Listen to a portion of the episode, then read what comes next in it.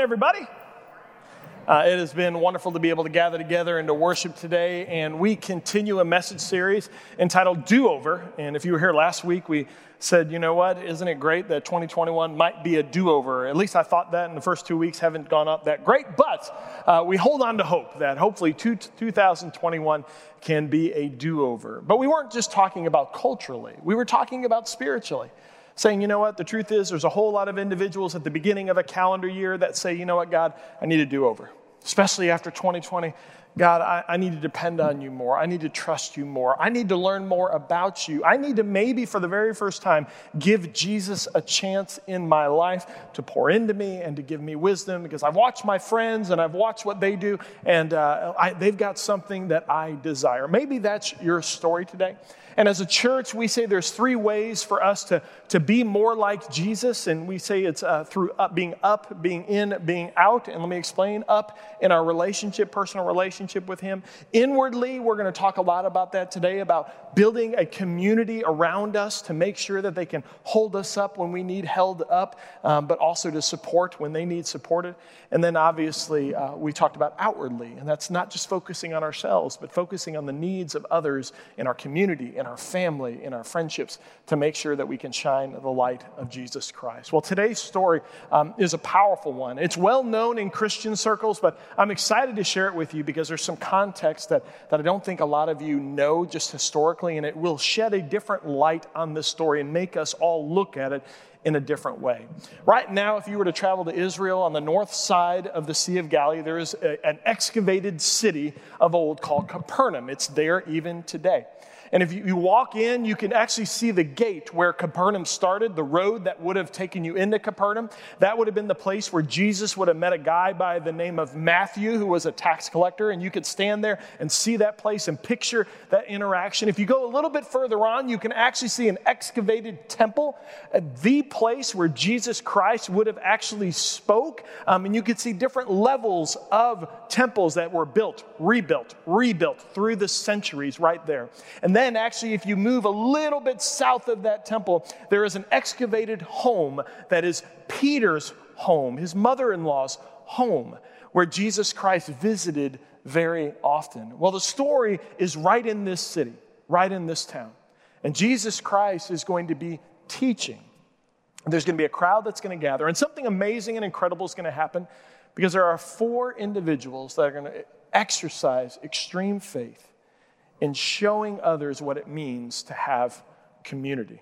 So, without further ado, let's go ahead and jump to Mark chapter 2, beginning in verse 1. It says this When Jesus returned to Capernaum, several days later, the news spread quickly that he was back home. Soon, the house where he was staying was so packed with visitors that there was no more room, even outside of the door. Now, one thing that I want to bring into light, if, if you're a studier of Scripture, in the book of Mark, Mark, throughout his writings, he loves the word crowd. He loves talking about groups of people. And you might say, well, why is this? You'll see this as a theme. And the reason why is, is Mark noticed that during this time, all in Jesus' ministry, that there were several individuals within the crowd that were trying to hold people back from understanding, learning, experiencing, and being impacted by the teachings of Jesus. So in Mark, when you see in this book and you see the author write this, he writes to let you know not only is there a crowd of people around this, but there are some people that absolutely love hearing about Jesus. But there's a whole lot of people that are standing by the door, that are standing inside, that are standing there like this saying, Mm-mm-mm-mm. You know, I don't want to hear this. I don't want to believe this. I want to find any way that I can to trap Jesus, trick Jesus, anything that he says that is different. I want to make sure that nobody thinks that this guy is that special. We continue the story in verse 2, and it says this While he was preaching God's word to them, four men arrived carrying a paralyzed man on a mat. Now, right off the bat, you see these four men, they have an individual that they're carrying on a mat, a paralyzed man. There's not much that's known about the paralytic, there's not much that's known about his life. But one thing that we can definitely understand is the culture of the day. And if you're taking notes, and by the way, I encourage you to download our Ocean View app. All the notes of today's message are in that app. You don't have to spend time necessarily writing if you don't like to, but you can go back, you can save those notes. And so, the first thing that I want to share as we talk and as we learn about what it means to be in community is these four individuals taught us that you have to choose community. You have to choose community. And would say, well, Terry, how, how do you know this? How can you glean this from this picture? Well, culture teaches us that. Because here are four men that are obviously so connected with this paralyzed man that they have a strong community. Well, that was absent in the culture of the day. Back during these times, there were many different groups of people, and I want to share with you how they treated individuals with special needs. Did you know that the Greeks, Greeks gave no value to individual with special needs. If an individual was born and had an infirmity or abnormality, immediately they will be discarded. They wouldn't give it, be given a chance at life. They were looked at someone as it's better to kill them off now than to let them struggle. Did you know this? That the Romans, that actually in 5th century, um, the Romans had a statue. You know what the statue said? They excavated and they looked at it? It said this it said, immediately kill anyone with a deformity. Any deformed child must be killed. So you're beginning to see the kind of environment that a paralyzed man would live in. You see, when this paralyzed man would be carried around or would be seen, he would be laughed at. Do you want to know why? Because in his culture, the Jewish culture, it was thought of that if you had an abnormality, that it was because and due to the sin in your life, the sin of your parents' life. You don't believe me? Actually, do you know Jesus speaks of it? Take a look at John 9, 1 through 2. It says this As Jesus was walking along, he saw a man who had been blind from birth. Rabbi, his disciples asked him, Why was this man born blind? Was it because of his own sins or his parents' sins? Do you see what happens? The disciples, they don't even give another option. They say the reason why he's blind has to be for one of two reasons.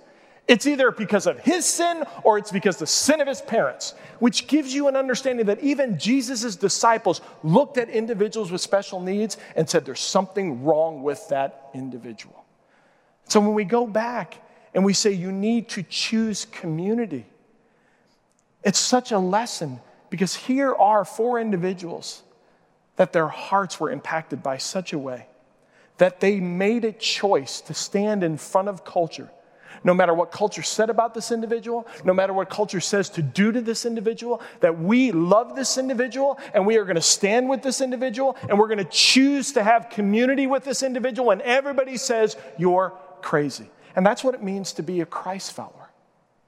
You see, it takes courage sometimes to give community to someone that others won't. And do you know we're taught in the church to be in community? The first church did that. In Acts chapter 2, verse 46, it says this They worshiped together at the temple each day. Together in unity, they broke bread. Together in unity, they prayed together. They had community. So here's my question to you before we even continue Who's your community? I read something, Gene Roddenberry, if you're a, a Trekkie fan, sorry, this is not in my notes, but it just popped in my head, so I'm going to say it. Gene Roddenberry he once said one of the greatest challenges in life is to find two individuals that you can share your heart and soul with. And so I have a question Who's your community? If you had to think right now, who's an individual that I could call right now and I could bare my soul and they would not reject me, but they would stand with me, they would pray with me, they would love me? Who is that individual? I got done preaching the first service and I had one of our members come up to me and immediately said, Besides your wife, who's the one person? And I could rattle off right off the bat. Not only could I rattle one, I could probably rattle off about four more that I have in my circle because you have to choose community.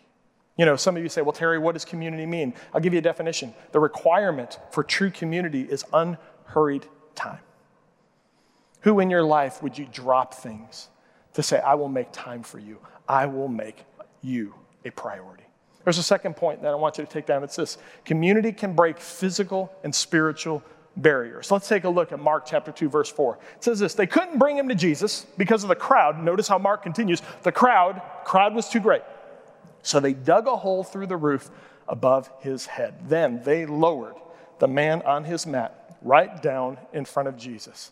Now, What's amazing about this, and some people who might be on the fence whether Jesus was the Son of God or not, maybe you're just kind of just putting your toes in the water with regards to Christianity, you might look at this and say, okay, I mean, is this story real? I mean, they just climbed up to the roof and then they went made a hole, they dropped him down, and all this happened. Well, if you've ever been to Israel and you've ever seen the way they construct homes, typically most homes have direct access to their roofs. In fact, um, there's a story that comes from a commentary that I use that's called the Talmud. And in the Talmud, it, it, speaks of history and it speaks of things that have happened. And it speaks of a funeral of a rabbi back in 297 AD. And what happened is, is you had an individual, and apparently he was a rather large teacher. And so they went ahead and they put him on a bier, not B E E R. I know it's the playoffs for football, but let's give it a pause. It's B I E R. That was a joke, and you all are just way too serious right now. Let's laugh it up a little bit, okay? B I E R. And so they put the body on this bier.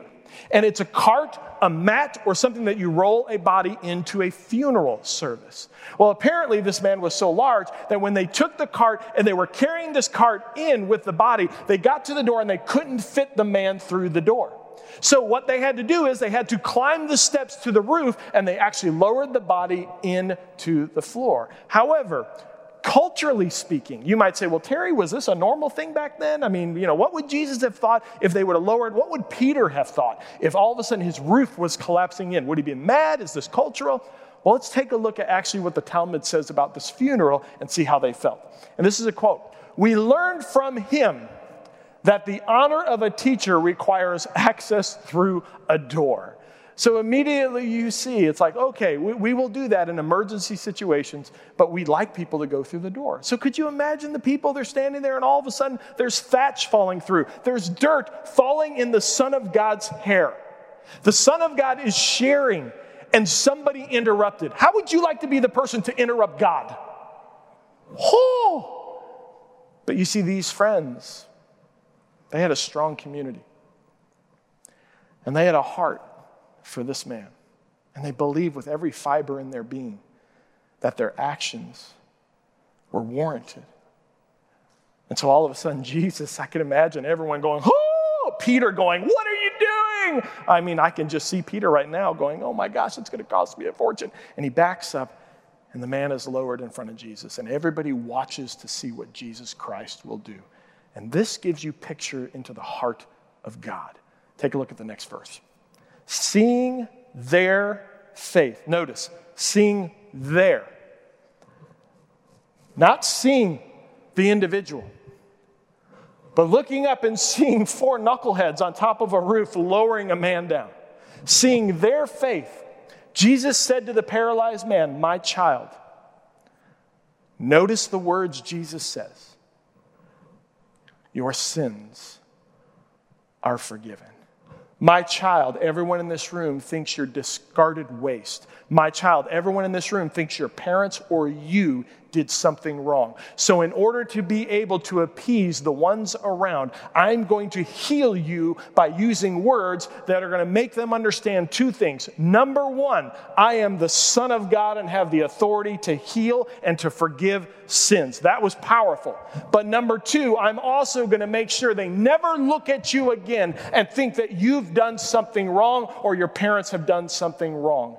If you have special needs in this audience or watching online, you've lived a life where everybody has given you attention of the wrong kind.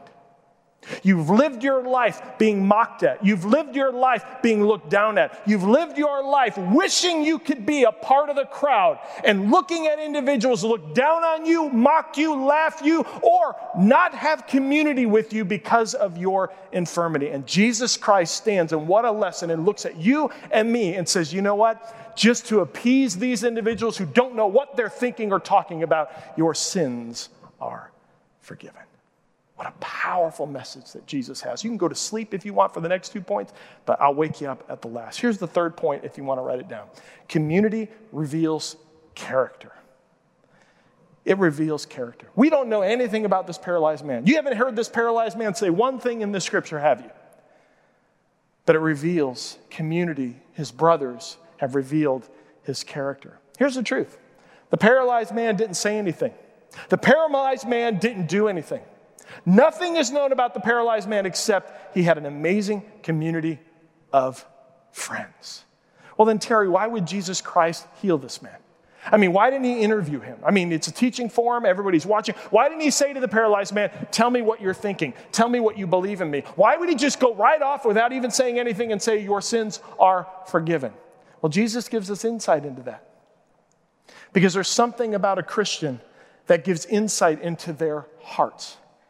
I say all the time here at Ocean View, it's really, really important to shine your light, to allow people to see the integrity and the character of your heart through your actions not just through your words. And Jesus speaks to this. Take a look at this in John 15, 8. It says, When you produce much fruit, you are my true disciples. This brings great glory to my Father.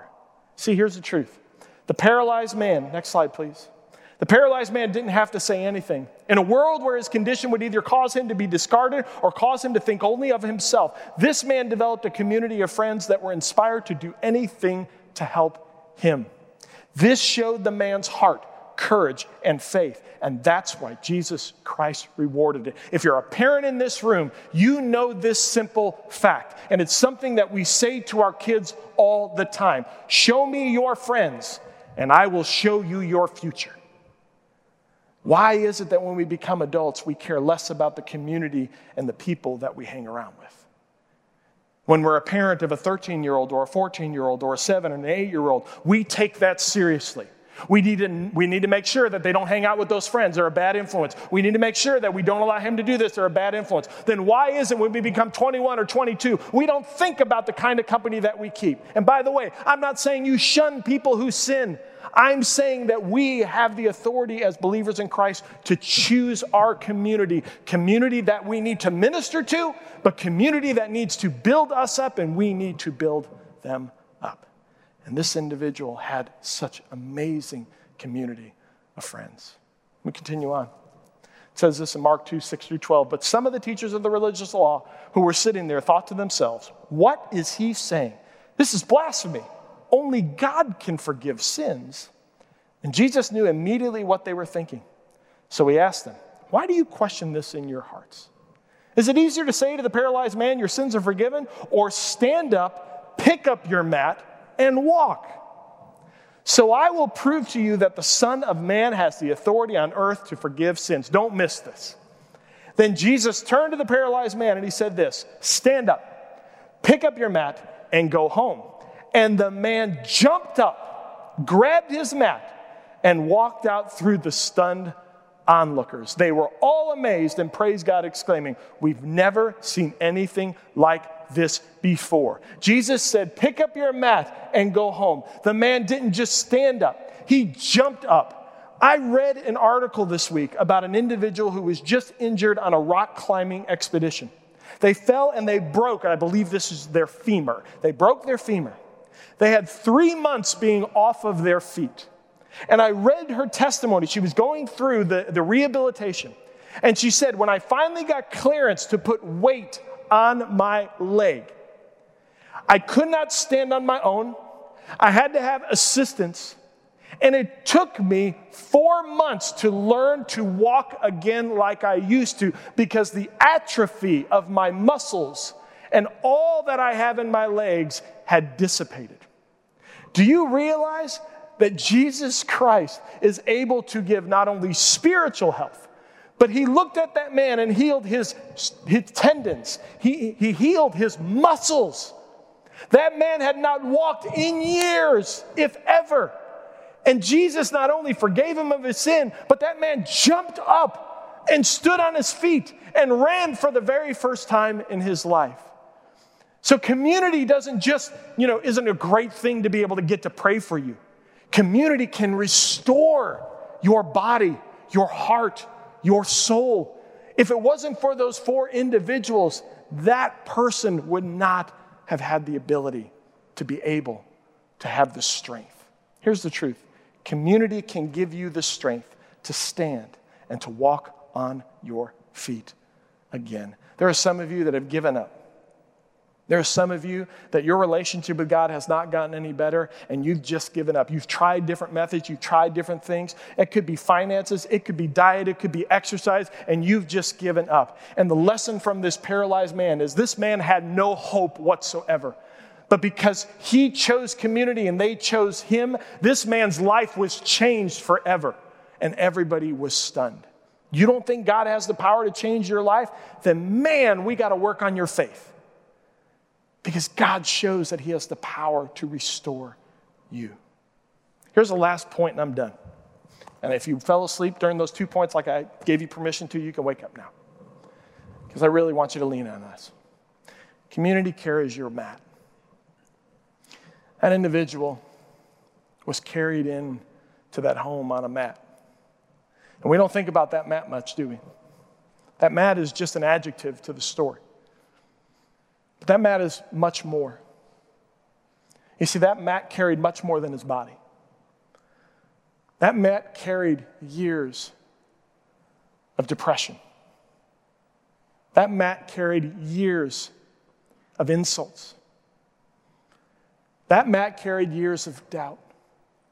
That mat carried a lot of years of worthlessness in this man's life. I can imagine this man looking at his friends and saying, What are you doing? There is no hope nothing's going to change. You see, we don't even think, we think, oh, the guy was really excited. No, no, no.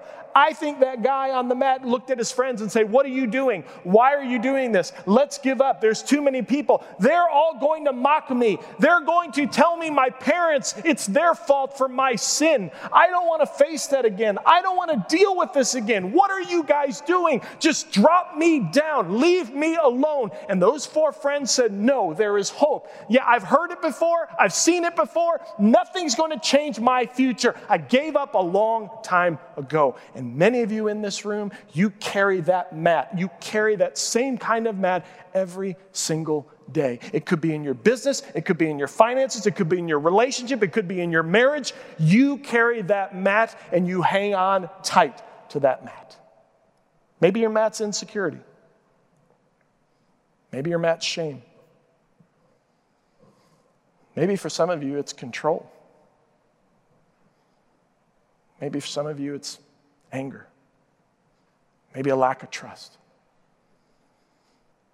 And the reason why some of you hold on to that mat so much is because something happened in your past that you're so guilty of that you just can't let it go. See, I think the most amazing part of that story is that man when Jesus said, Pick up your mat.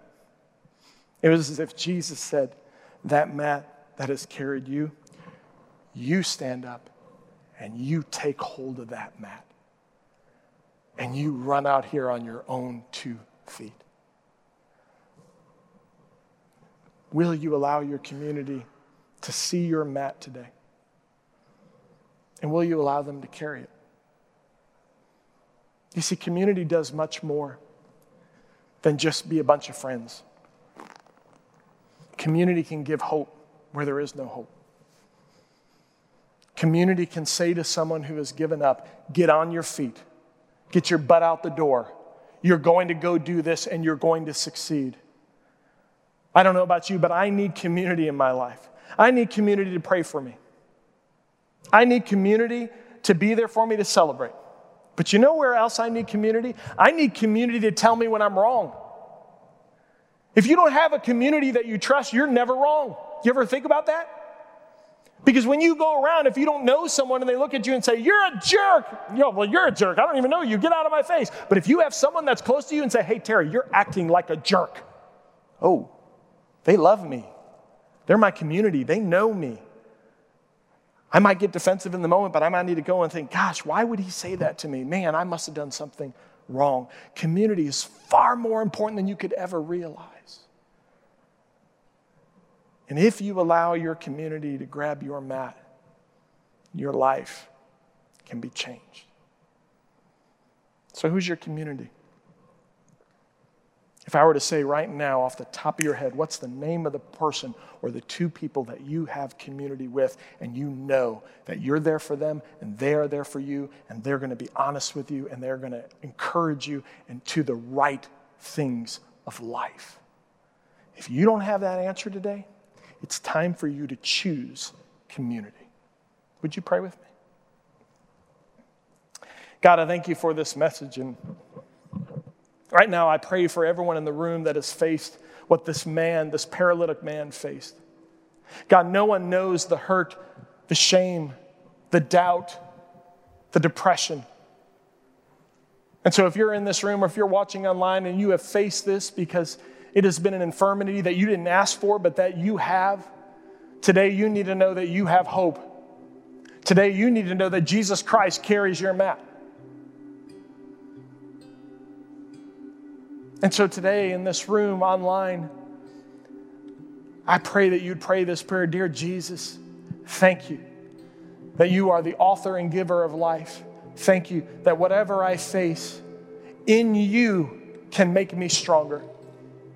Thank you that you, if I desire in my heart to choose community, you will work with me every day.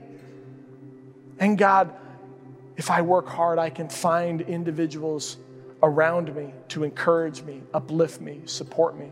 And God, forgive me for the times that I don't thank them enough for what they do in my life. So today, Lord, thank you for that truth. Thank you for the example that you gave. And thank you that there is hope in Jesus Christ. For it's in your precious name that we pray. Amen.